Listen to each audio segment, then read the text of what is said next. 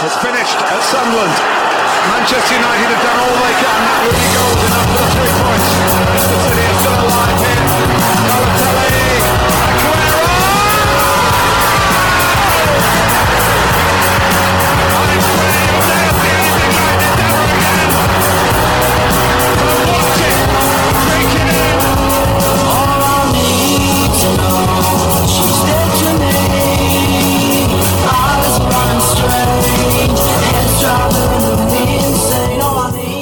Okay, welcome Blues to episode 12 of the Bolt from the Blue podcast. As usual, I'm joined by City fan legend Walter Smith after a perfect week in the league and the EFL Cup. Walter, City win, United lose, again. Are you singing the blues? I feel like muddy waters. That's how much blues I feel. Yeah, it's a perfect week. I mean, what was brilliant about it? I mean, I didn't get to the game because uh, I was at a christening, believe it or not, in, in Manchester. What was fantastic about it was you've got a load of United fans, obviously, there. There's no aggro or anything, but you've got a load of United fans there and you've got a load of City fans there as well. The difference in demeanour was uh, quite stark, should I say. the sad chops were definitely, definitely on the red half of Manchester. So quite interesting to watch the fortunes of uh, Manchester United as uh, City uh, powered to the top of the league, I believe. Top of the league on goal difference from Liverpool. And listen to these stats, Walter. So 19 points, level with Liverpool. We've scored six more goals, same amount conceded, so we have the best defence in the league. Two points ahead of Chelsea, 10 goals ahead of them in goal difference, four points ahead of Tottenham, 11 goals more than them in the goal difference charts, and of course also four points ahead of Arsenal and 13 goals ahead of them. It's almost like an extra point, isn't it, when you get to 10 plus in the goal difference columns, do you think? Well, it's won us a league, hasn't it? It's invaluable at times. And what it also does is, while we're just annihilating teams, it just builds confidence as well. And that confidence can, I think, certainly last year saw us over the line in quite a few games, whether that was Bournemouth, whether that was Southampton. You know, these late goals, winning breeds confidence of winning, if you know what I mean. And uh, especially if you're spanking teams as well. It's always good, always beautiful at the Etihad. Nice sunny day when you're sticking five or six past an opposition. You know, it's demoralising for them. Great time to be a blue, isn't it? We'll start off with the Brighton game, and you saw City beat Brighton 2 0, a goal from Sterling on the 29th minute, and then a goal in the second half by Aguero on the 65th minute. Now, it was only 2 0, but the possession stats were ridiculous. Total domination, 28 attempts at goal to Brighton's 4. Ederson had one thing to do in the game, just to pick up a looping header. There were 851 passes to Brighton's 210. This is a great bit of encouragement before Hoffenheim, and especially with that defeat still hanging in the background against Lyon. City know how to get back on track, don't they? Well, it's, it's, it's interesting what you said before about Liverpool and City conceding the same amount of goals because I'm sure Liverpool hardly conceded a goal until they played Leicester, which might have been the fourth game. They're getting worse in defence while we're getting better. I remember I was watching the game I sort of excused myself from the christening while um, we sort of found a stream, as it were. And I, I, sometimes like watching a game with a fan from another club. And I was watching it with a Blackburn fan, and he was purring about City. He was talking about the relentlessness. I, I pointed out where I sat in the second half, you know, where I sit in the ground because I'm on tier one, and he was sort of coming back at saying, "Well, You'd have been away from all the action in the first half because it's so far away from you. Because we were encamped in their half and it was one way traffic the whole time. What I really liked about it was the way we were able to stop Brighton, even counter attacking, was smothering teams. I mean, people talk about, you know, man of the match. Was it Aguero? Was it Sterling? Was it Zinchenko? Was it? It was the Brighton goalkeeper. He let in two, but my word, that pinball wizard uh, at times in their box just relentless. The Guardiola machine has been given that bit of oil and it's certainly clicking into place. Got out the rest of the uh, Premier League when Kevin De Bruyne gets back in it. Wonderful pictures of him on Twitter. He's back in training. I don't know how long it'll take for him, maybe a, a week or two to get back in the team, but Brighton are no mugs actually, Walter. You might remember in August they beat United 3-2, although it doesn't take too much to do that these days. um, Liverpool only managed a 1-0 win against them and Tottenham narrowly beat them 2-1, so They can be tough opponents. They sit deep, but uh, there was no threat on the counter, really, was there, in this game? No, there certainly wasn't. And um, I, I watched a bit of the United Brighton game because I was in Tenerife at the time, and one of my mates who I meet out there, he's a Brighton season ticket holder. So he was watching it, and the beauty of it was there's United fans fighting amongst themselves, you know, just because it was 3 2.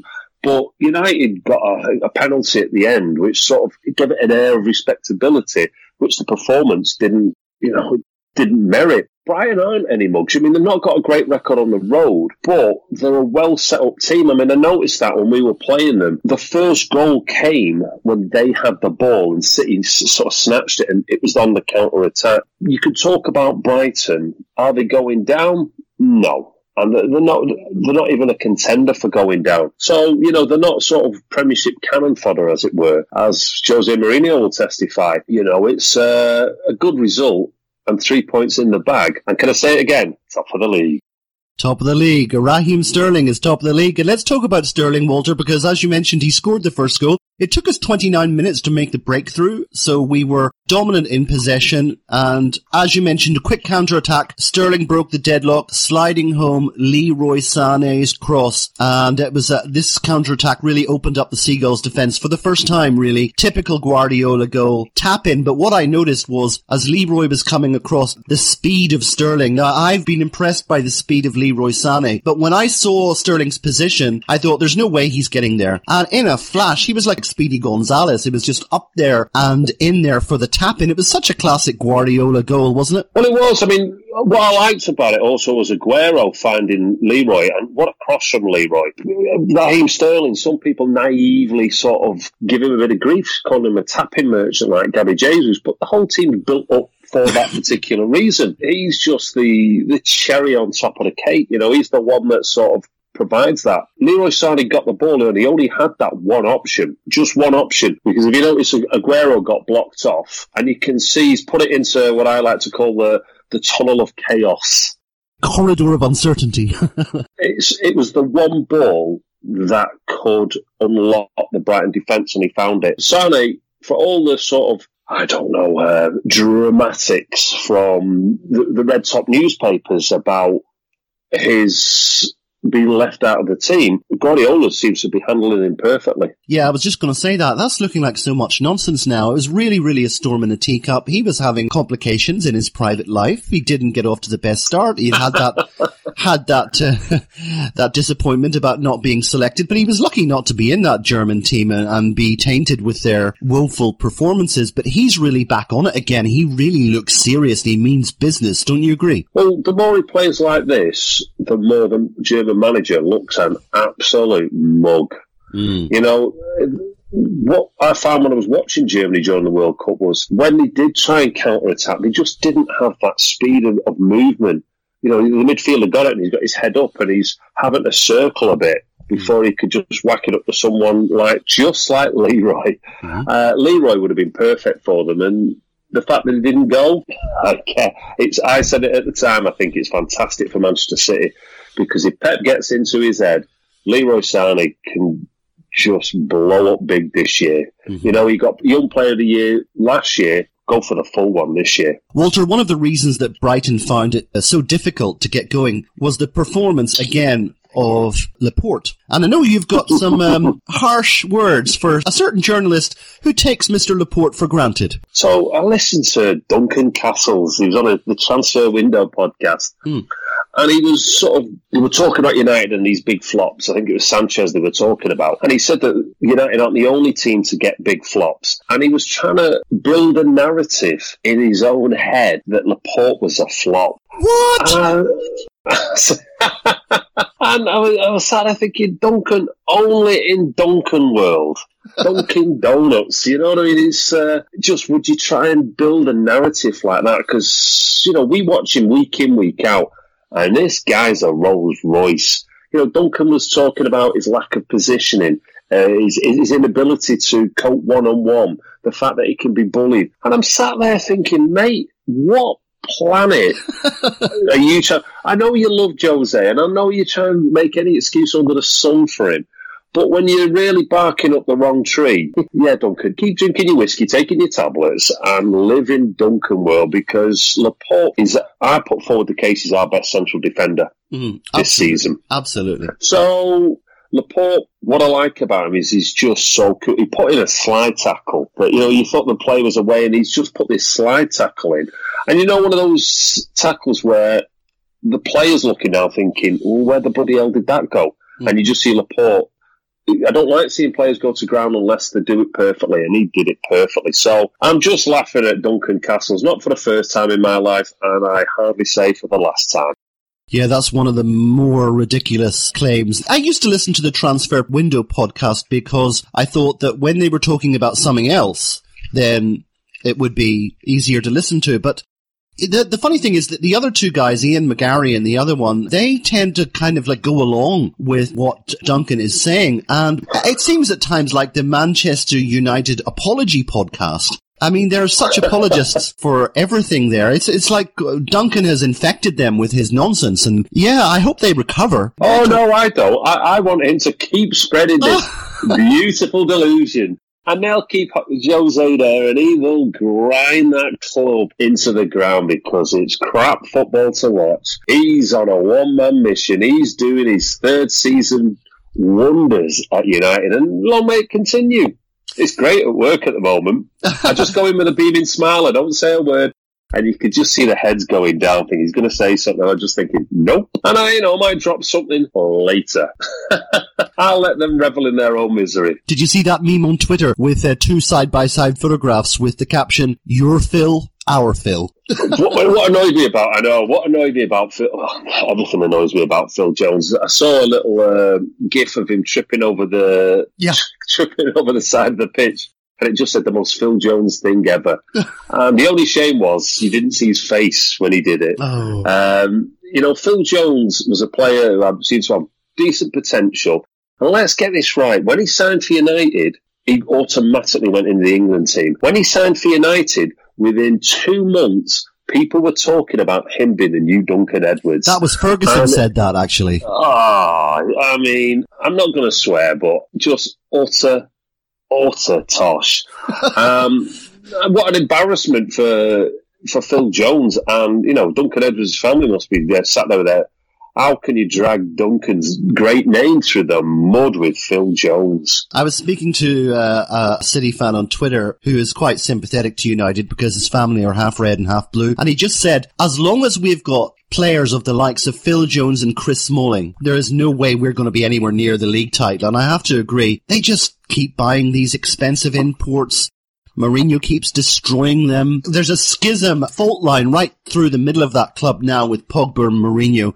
And we're all enjoying it immensely. Well, what I would say is when Pep came to City and Jose came to United, they'd finished the season before on exactly the same point. City scraped the fourth place position. So you could argue that these two clubs started at the same place. These two managers started at the same place, you know, when they took over. How many players with hand on heart can you think of at City that Pep's not improved and how many players at United, hand on heart, has Jose taken backwards? So Well, Walter, that's just for me. according to the full-time Devils, you're completely wrong. Mourinho had to deal with the with the wreckage left by Louis van Gaal and uh, David Moyes before him, and he did an incredible job of w- winning a, a treble in his first season. So you know, take that, Walter. Well, I mean, the thing is, the stats prove them wrong. And, you know, you look at some of the players that City have shipped out since. Uh, you know, we had to go out and spend,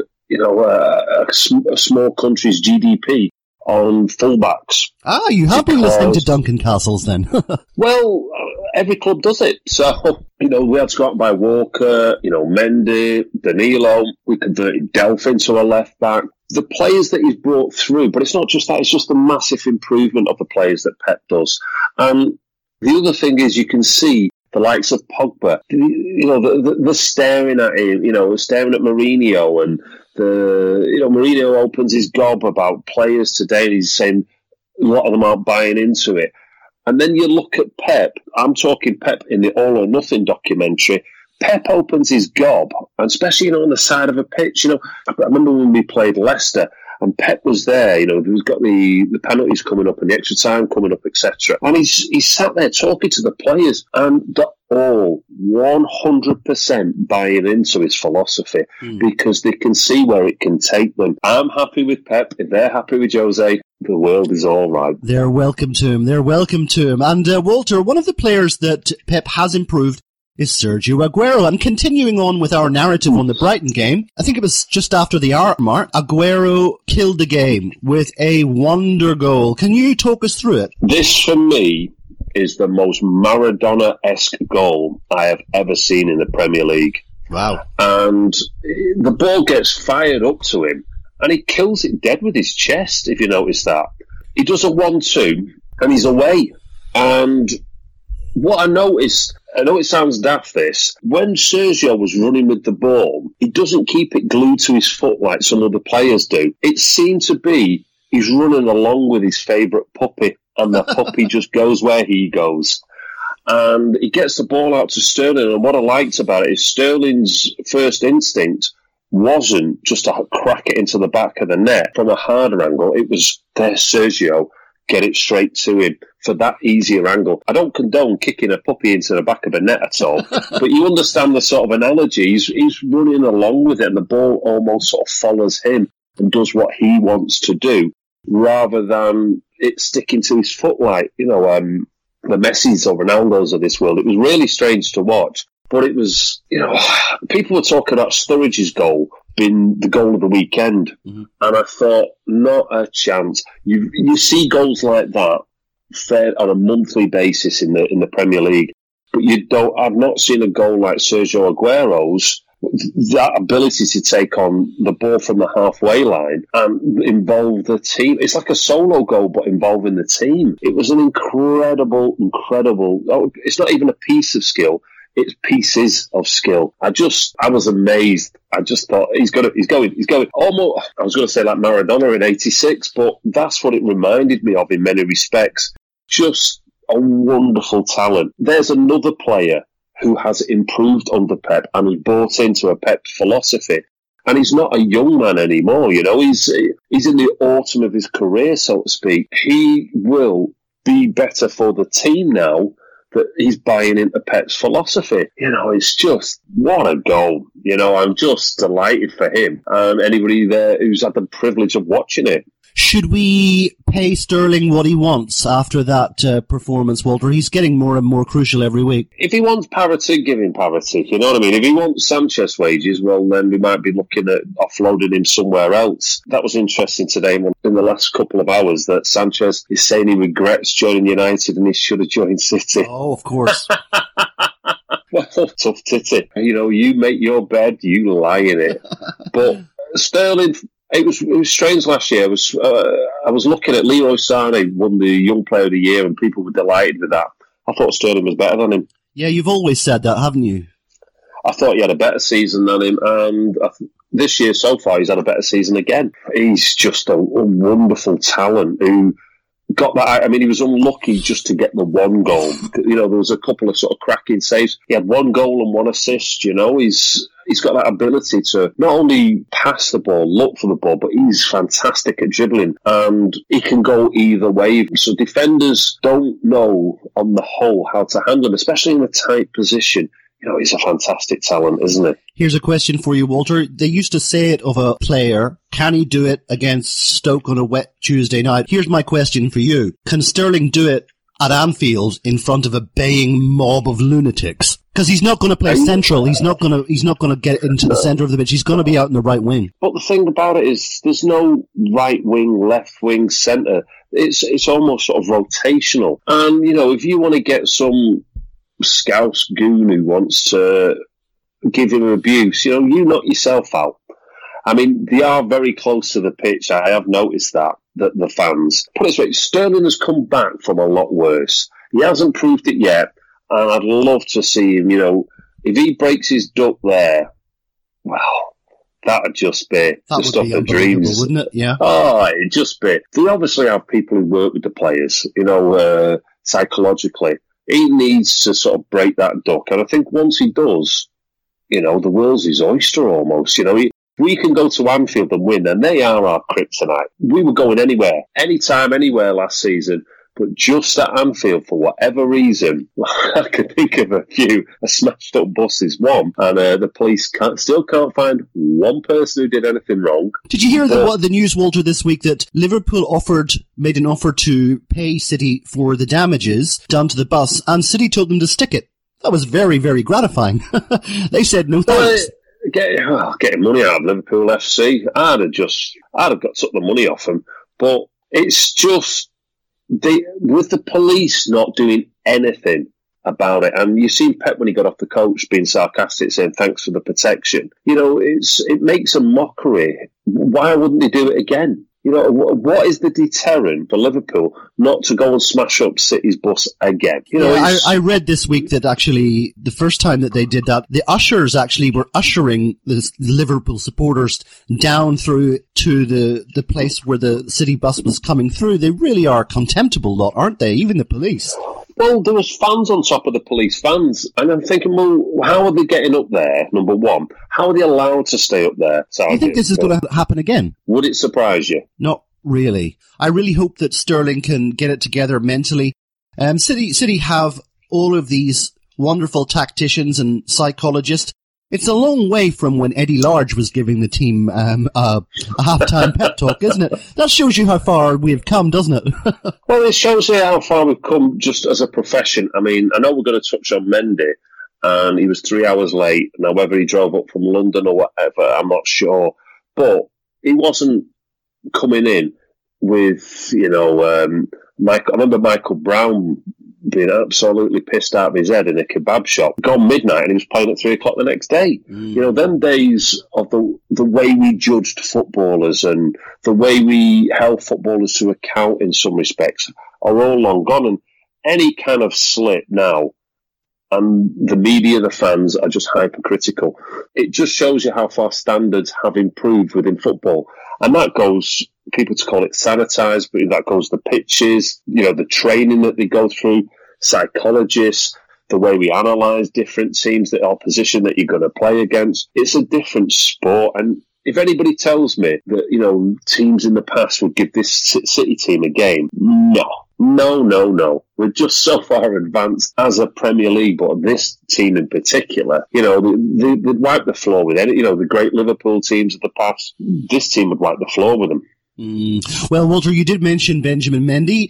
Uh, Initially, a lot of people were quite confused about what exactly the extent of this injury was. Uh, Finally, it turned out that Sam Lee from Goal.com clarified it as a bruised metatarsal. And you mentioned as well, he, the night before the game, he was, um, watching the Anthony Joshua fight. Great fight, by the way. Well done, Anthony Joshua. But, um, yeah, turning up three hours late, Walter, that's not a case of bad traffic. Does, uh, Monsieur Mendy need the Guardiola boot up the backside? Well, it, it could be out traffic, to be honest, because if you leave in London and you set, you got your sat nav and you're thinking, right, well, I'll get there 10 minutes beforehand, everyone knows how bad the six is for a start. So it it's not the first time, though, Walter. Um, there is there are indications um, that it was not necessarily the first time that this has happened for Benjamin. No, I'm not saying it is, but what I'm saying to you is that excuse, if he's travelling from London in the morning, could be a valid excuse. It's dead simple. Benjamin, you either pull your socks up and start producing on the pitch, because that's where it matters, or you're gone. There's no two ways about it. He is important to the overall team, but he's not too important to leave out. If he's not doing the business on the pitch, producing week in, week out, and doing his lung busting runs up the left, I sometimes think playing Mendy inhibits Sané's game. Mm. You know, and then you've got Zinchenko who played the, who's played two fantastic games, and we're not saying they're against the best opposition in the world. He comes inside a lot. If you notice, he. He, he'll move into midfield to bolster the numbers whilst leaving Sane to do to do the damage on the left. Mendy too important? No. People talk about all this. So I don't care about the social media side of things, and you know that that's all a bit of fun, and he can carry on doing that because I don't think that really inhibits what's happening on the pitch. Yep. Overall, if he's not producing on the pitch up to the standard that we bought him at, you know, Pep will just go next summer. Thanks, Benjamin. We've really enjoyed your services, but we've had an offer from from Paris Saint Germain or whoever. You know, I think it's a good deal for you, and he'll be gone because Pep does not suffer fools at all. Right, so you've got no fears he's going to turn into the new Mario Balotelli and start setting off fireworks in his bathroom or anything like that. The thing with Mario is Mad Mario. He was uh, he was a character who we all loved, but he tended to do the business on the pitch. He, you know, he set these fireworks off in his bathroom and then produced a beautiful goal at Old Trafford. Yeah, do what you want because they're not going out and having 12 pints and a, a couple of whiskey chasers. That's not what they're all doing. They're not sort of damaging the body in that way. But what I would say is Mad Mario produced it on the pitch on the whole. And then, you know, when it became a bit too much, having scraps with Roberto and stuff, that's when things went a bit too far and he had to go. Benjamin Mendy, we've seen glimpses on the pitch. Mm. We've not seen a consistent week in, week out performance on the pitch because he's number one, he's been injured. If we're playing a team such as, you know, who, who presses high and will give us a lot of grief on the quick counter attacks. I mean, Liverpool last season with Mo Salah with his quick counter attacking. If you've got Benjamin Mendy busting up front, you're leaving a space behind. Is he too important?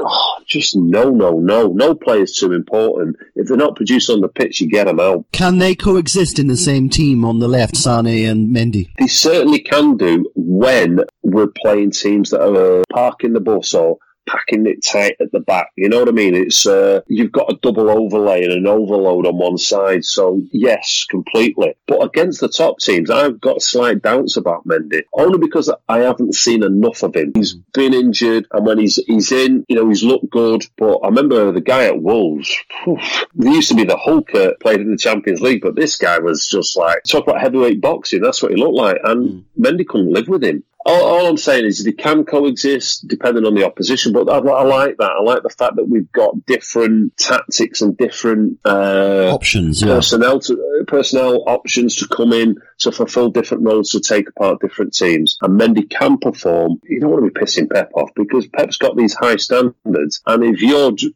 dropping below it, and if you said it's happened before, and if it continues to happen now, next summer he'll be gone. Walter, one other player that I do want to draw your attention to is Zinchenko. Now, Delph picked up a knock. Mendy is going through this uh, little issue at the moment. Zinchenko's come in, and I'm really grateful that we didn't get rid of him for 16 million to Wolves because you saw in both games Zinchenko pinging these beautiful balls out to the right wing with wonderful accuracy. Such a neat and tidy player. He's filled in for Mendy stroke Delph expertly in my opinion. Are you similarly grateful that we didn't get rid of Olex Zinchenko? Well, as I, I said at the time, he's he's not going to get a great deal of playing time, and if he's prepared to live with that, that's fine. He didn't let anybody down. He's a better forward-looking left back than he is a defensive left back. And against teams such as, you know, you, you've got your Brighton, Oxford, you know, Cardiff. He's absolutely adequate and fine. Would I like to see him come up against uh, an informed Mo Salah next weekend? I think I prefer Delph in that role, to be honest. How about an out Delph of is form Mo Salah? Because Mo Salah is not in form. well, he's, he's not, is he?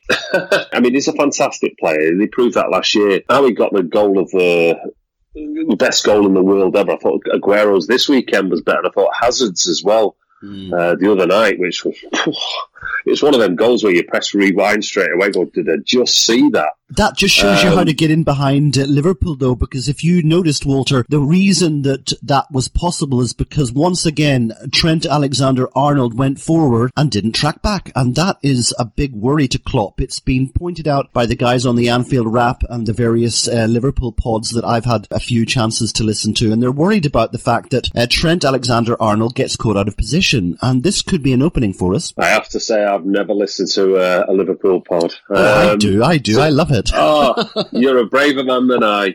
Um, well, I'm hoping so. I mean, I've not seen. I don't watch Liverpool week in week out. I've, uh, to be honest with you, it's the commentary that puts me off. Everything they do is just the commentators just lush over everything they do, and I just think, hang on a minute, I can't. I, I'm not listening to this. I suppose I could. I could watch them with the sound off. If that's what they're suffering from, great. Mm. because our wing players will rip them a bits. Just going back to sort of the original point, Zinchenko, he's done fantastically well since he come in, and you know fair play to him. They've showed him the door and he's turned around and gone, I'm hungry for this and I'm happy here and I'm going to give you my all. And you saw that the other night. He's not, there's no moaning about him, but there certainly is a performance on the pitch. And what more can you ask for? He's only a young lad, you know, and he's getting the best education, footballing education in the world, I believe, working under Pep. So fair play to him. You know, it's, he's taken one for the team and he's doing well with it. Just to finish off our little account of the Brighton game, let me give you a few facts that may or may not be interesting. Aguero has scored 15 goals in his past 11 Premier League appearances at the Etihad. Raheem Sterling has been involved in 35 Premier League goals since the start of last season. That's 22 goals and 13 assists. A figure, a figure bettered only by Mohamed Salah with 46 and Harry Kane at 38. And Sane has assisted more Premier League goals since the start of last season than any other player with 17. And City have now won their opening four Premier League games of a season for the fourth time, going on to win the division on the past two occasions that they achieved that feat in 2011-12 and 2013-14. So it's quite a good omen, isn't it? I don't know about that last start. This was from the first BBC. season- Oh, well, then it's definitely wrong. The first season under Pep, we won the first four, didn't we? We won about the first 10 games in the season. And then we played Celtic, and uh, it might as well be Celtic. You know, we uh, we drew that game, I think, up at their place. And then the wheels started to come off a little bit. Because I remember everyone saying, Can you do, are you going to go and win all four competitions to Pep? And he was like, No. a ridiculous thing to say.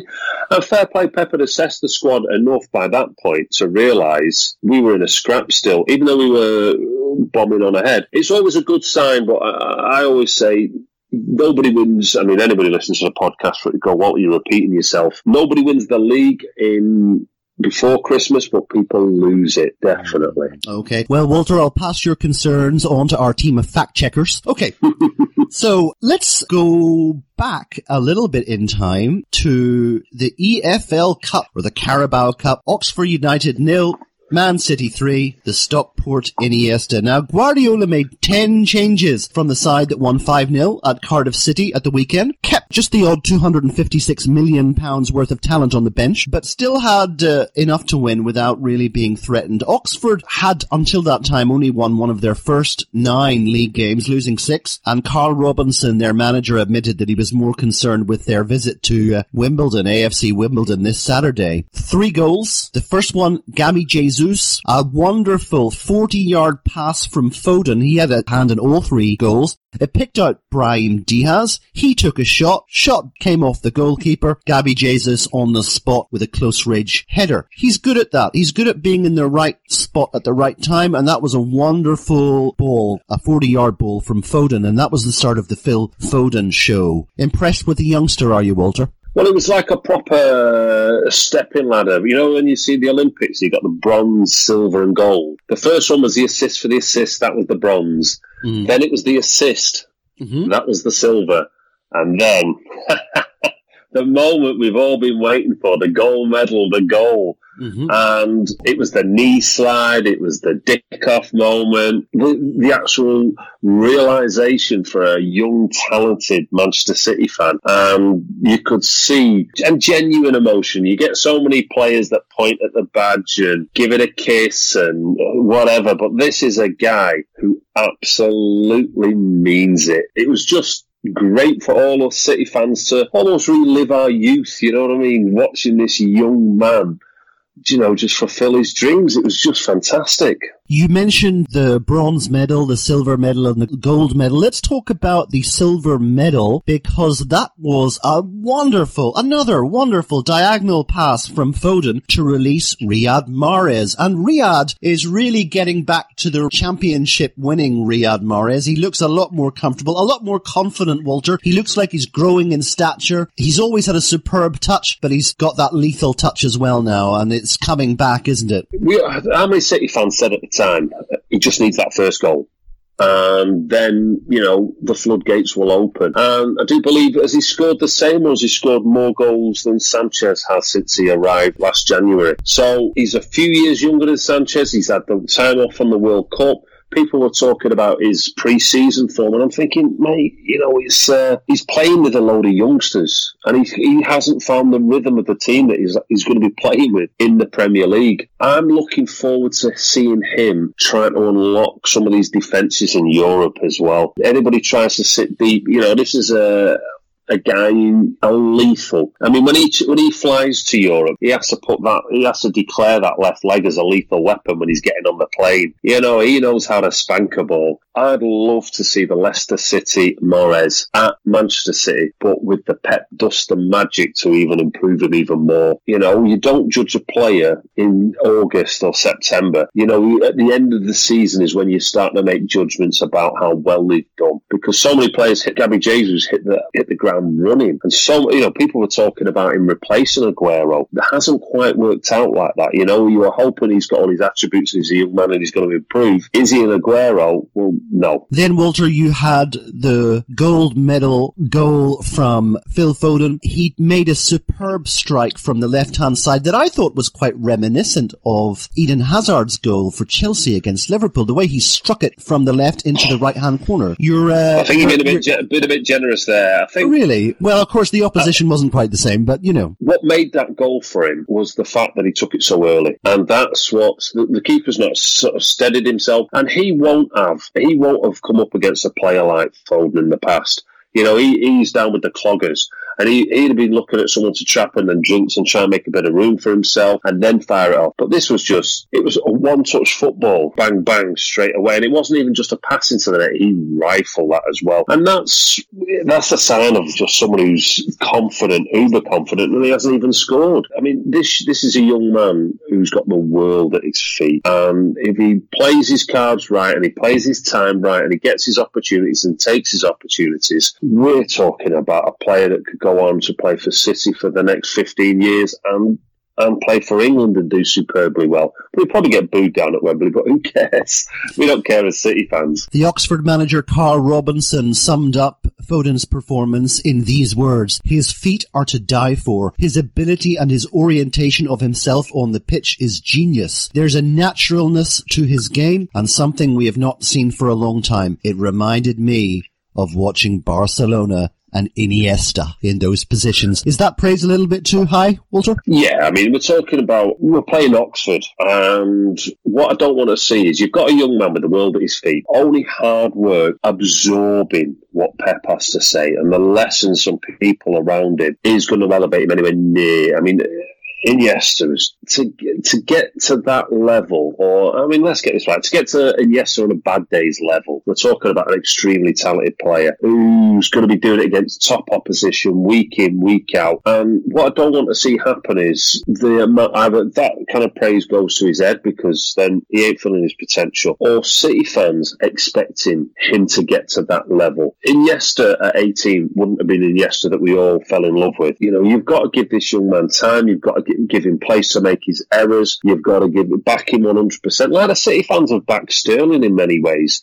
You know, uh, it was a case of the Scouse mafia and the media went after Sterling, and the City fans kind of went, "Well, sod yous then. He's one of ours," and put a sort of arm round him. Foden needs that and more if he's going to complete this uh, journey to get anywhere near Iniesta. Okay, Walter. Up next is a trip to Hoffenheim in the second Champions League fixture of the season. So that we know that they drew their first game 2-2 with Shakhtar Donetsk. And uh, we know a little about these guys. They're managed by Julian Nagelsmann. Of course, he's uh, on his way to RB Leipzig next season. They're sitting one point ahead of us in the group. Nagelsmann has been uh, in the press giving his uh, views about the upcoming game. And he says it's the biggest game in the history of the club. So everyone is extremely, everyone is extremely hot, extremely motivated for every player. It's a dream to play in the Champions League. We had the massive game against Liverpool last season in the qualifier. Walter, you'll remember that they were knocked out in qualifying by Liverpool. He said you couldn't believe the buzz in this region. Now the game against Manchester City is even topping it. Now, Walter, they sit 11th in the Bundesliga. They've just been beaten 2-1 by RB Leipzig, which is Nagelsmann's next club. Despite this, uh, he's quite confident going into the match. He says when Guardiola was managing Bayern, he didn't like coming to Hoffenheim. It was very difficult when he came here year, and he'll remember that. He knows this stadium and what to expect. It's a bonus game. We don't have much to lose. Everyone sees them as big favourites, but the whole world saw them as big favourites against Lyon, and Lyon hurt them really badly, even at City's ground. Walter, how do you see this game? Will Nagelsmann be eating his words with a little bit of schnitzel? it just makes me.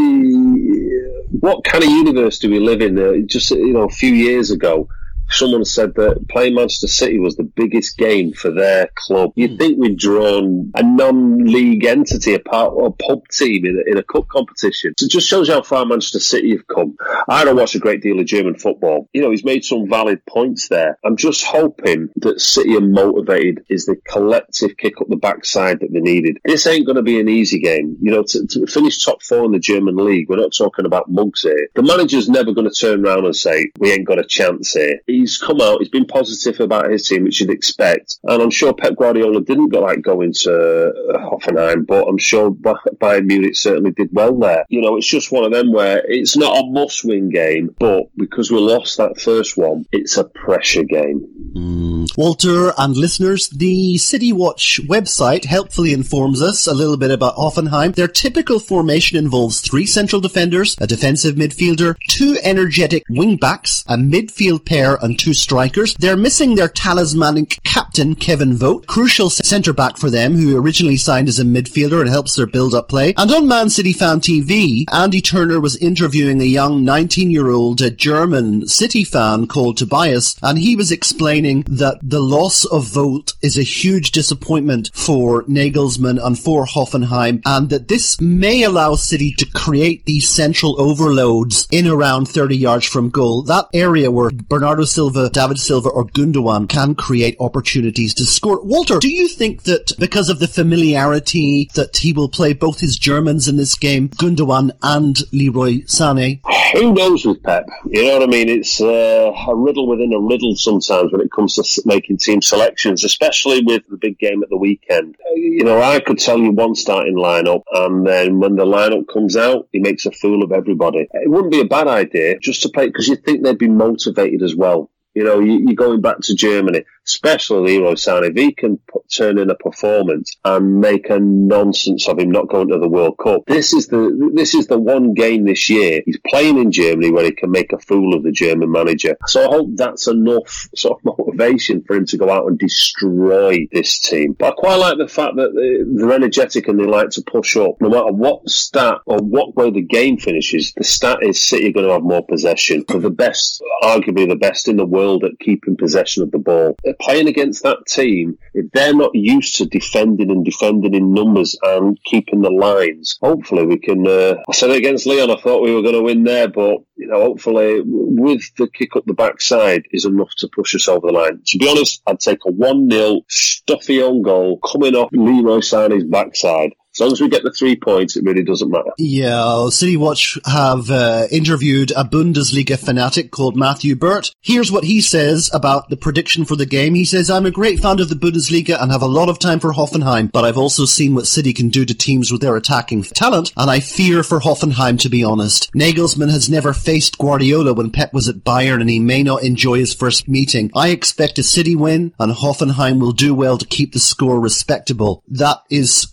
quite some prediction. I hope it goes that way. I think we need this. Uh, I'm looking forward to the Champions League game. Tentatively looking forward to the game at Anfield. As I say, we never ever seem to do well there. I'm not going to the game, so hopefully we can uh, pull off a result. Give me a prediction for Hoffenheim and a prediction for Liverpool. Well, I don't know much about the German league, but according to the main man you were talking about there and listening to his quotes, I'll go 4 1 City. 4-1 City. Okay, now, here's the big one. Liverpool at Anfield at the weekend. What's going to happen? I'll go 2 0 City. You are the most Yeah, yeah. optimistic City fan in the world. It's right what those guys on Blue Moon Rising TV said about you. You just look at, I mean, Liverpool are a fantastic team and have been well set up by Klopp, and Klopp suits that club down to the ground. I'm hoping they go in slightly overconfidently in terms of they've done us twice there. It's, there's a lot of luck involved, chances involved. It's just which team takes their chances better on the day, and I think it's about our turn. Two 0 We really, really owe them one, so you're saying 2-0. Okay, Blues, let's leave it here for now. Join us on the next episode when we will reflect on the game at Hoffenheim. So until then, it's goodbye from Walter, See you later. and it's goodbye from me. Until then, up the blues. Must get out of the box as well.